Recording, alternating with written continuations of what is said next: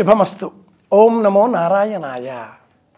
వైకుంఠ ఏకాదశి అంటే ఏమిటి? ఇది ఏదైనా కొత్తగా వచ్చే ఏకాదశి అన్న పేరా? చైత్రం వైశాఖం జ్యేష్టం ఇలా ప్రతి నెలలో రెండు ఏకాదశులు రాగా వీటన్నింటికీ కూడా పేర్లు ఉంటాయి ఒక స్థిరమైన ప్రామాణికమైన రూపం ఉంటుంది. వైకుంఠ ఏకాదశి కాస్త భిన్నంగా ఉంటుంది. మోక్షద ఏకాదశి అనే పేరు కూడా ఈ వైకుంఠ ఏకాదశికి సంప్రదాయం సూచించింది. మార్గశిర మాసం పుష్యమాసం.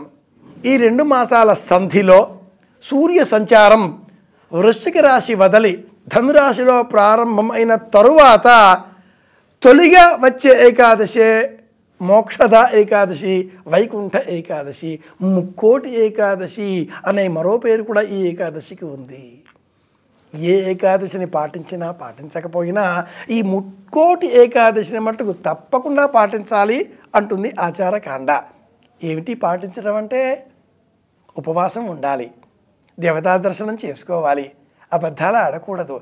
యథాశక్తి దానాలు ఇవ్వాలి.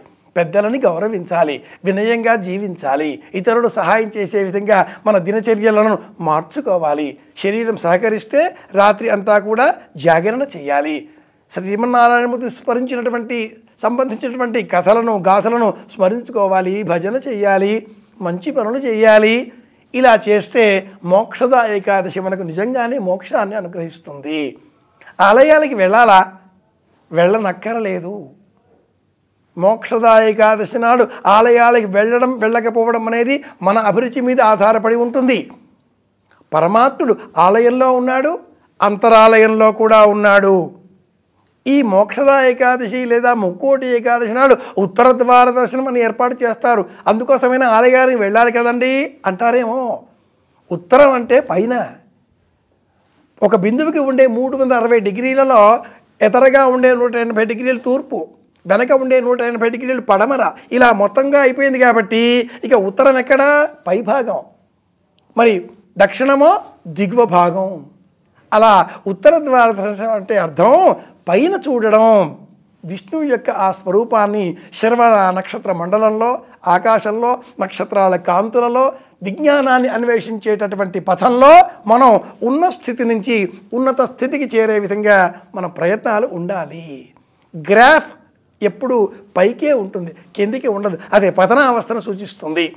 మనం కూడా వ్యక్తిత్వపరంగా అలా పైకి ఎదగాలి అంటే ఆలయాలకి వెళ్ళాలి తప్పనిసరి నిజమే. కానీ తోసుకుంటూ ఒకరిని ఒకరు అలా మాటలతో హింసించుకుంటూ ఒకరి వెనుక ఒకరు ఇలా ఇలా ఇలా అని అక్కడ నారాయణ స్మరణ ఎక్కడా? కనుక ఆ గుడికే వెళ్ళి ఆ గుడిలో ఉండే ఉత్తర ద్వారంగానే లోనికి వెళ్ళి ఆ ద్వారంలో అలా తోపుకుంటూ తోసుకుంటూ వెళ్ళి లోనికి వెళ్ళి ఆ పరమాత్మను చూడడం కన్నా ఆలయ శిఖరం చూచి గోపురం చూచి ఉపవాస వ్రతం పాటించి ఇంటిలో ఉండే ఆ పరమాత్ముడి నివేదనగా సమర్పించి పాలు పళ్ళు ఏమైనా అర్పించి యథాశక్తి విష్ణు సహస్రనామ స్తోత్రం భగవద్గీత పారాయణ చేసి మౌన వ్రతాన్ని పాటిస్తే పరమాత్ముడు మన చెంతే ఉంటాడు. ఆలయాలలో రద్దీలో తోసుకుంటూ ఏకాదశి దాటిపోయి దివాదశి దాటిపోయి తిరుమలకి వెళ్ళి మూడు రోజులు నాలుగో రోజులు అలా ఆ వరుసలలో జారిపోతూ దర్శనం చేసుకోవడం ఆ స్వామి రంగనాథుడు.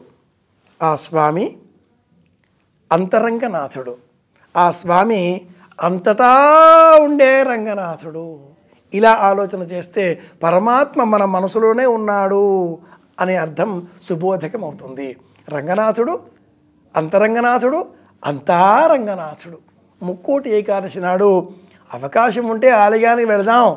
లేని పక్షంలో మన ఇంటిలోనే వేంచేపు చేసి ఉన్న పరమాత్ముడు సన్నిధానంలో దీపారాధనలు చేసి యథాశక్తి విష్ణు సహస్రనామ స్తోత్రం పారాయణ చేసి కన్నులు మూసుకొని రంగనాథుని సేవించుకుంటే వైకుంఠం మనకు సాక్షాత్కృతమవుతుంది.